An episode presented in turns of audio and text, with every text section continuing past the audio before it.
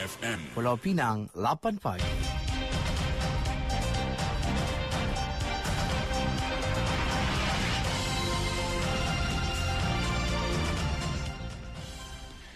Warta Mutiara bersama saya Zatulik Muhammad Noor. Assalamualaikum dan salam Malaysia Madani.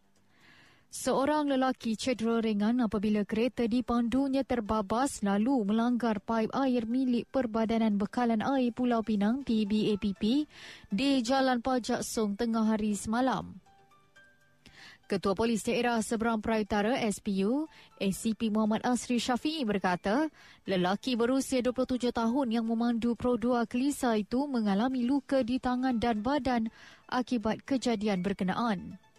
Menurutnya lelaki berkenaan yang memandu sendirian dibawa ke Hospital Kepala Batas untuk rawatan lanjut. Siasatan awal mendapati kejadian dipercayai berlaku apabila pemandu kereta dari lampu isyarat permatang sirih menghala ke Masjid Pajak Song. Difahamkan ketika sampai di Jalan Pajak Song, pemandu telah gagal mengawal kenderaan dan terbabas ke kiri jalan lalu melanggar pagar serta paip air milik PBAPP. Tambah beliau sehingga kini lelaki berkenaan belum membuat laporan polis berhubung kejadian tersebut. Siasatan dijalankan mengikut kaedah 10 LN 166 1959, kaedah-kaedah lalu lintas jalan 1959. Pengguna di sebahagian besar kawasan di seberang perai dan bahagian pulau di negeri ini yang terjejas dengan gangguan bekalan air berjadual, susulan kerja-kerja penggantian dua injap kawalan bersaiz 1.2 meter di loji rawatan air LRA Sungai Dua mendapat semula bekalan secara berperingkat sejak kemarin. Tinjauan mendapati rata-rata mereka melahirkan rasa lega dan berterima kasih kepada pihak PBAPP kerana bertungkus lumus sejak Rabu lalu demi memastikan pengguna yang terjejas memperoleh semula bekalan air mengikut tempoh dijadualkan. Amalina Musa, 28 tahun dari seberang Perai Utara SPU memberitahu kawasan rumahnya di Maklum Sungai Puyu sudah menerima bekalan air sejak tengah malam kemarin.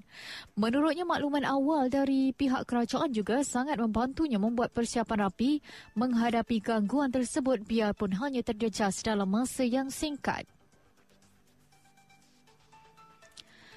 Perdana Menteri Datuk Seri Anwar Ibrahim semalam menyatakan pendirian Malaysia kepada Jerman bahawa negara ini tidak memperakui Israel dan mengecam sekeras-kerasnya tindakan rejim Zionis terhadap pembunuhan rakyat Palestin yang tidak berdosa, terutama golongan wanita dan kanak-kanak.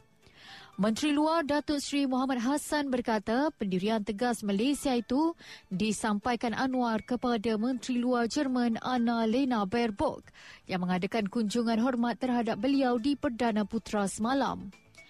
Muhammad berkata Anwar turut menggesa perlunya negara Jerman selaku rakan baik Israel agar memberikan penekanan supaya diadakan segera gencatan senjata dan menghentikan pengeboman serta apa jua keganasan yang dilakukan terhadap rakyat Palestin.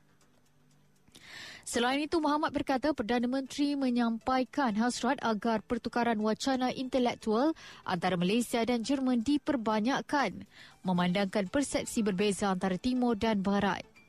Tegasnya perkara tersebut boleh dipertingkatkan dengan menangani pertembungan pertembungan kejahilan kerana kurang pemahaman mengenai Islam yang mengakibatkan perasaan syakwah sangka yang tinggi. Dari sungai hingga segara, Palestin pasti merdeka. Sekian Warta Mutiara, berita disunting Zatulik Muhammad Noor. Assalamualaikum, salam perpaduan dan salam Malaysia Madani.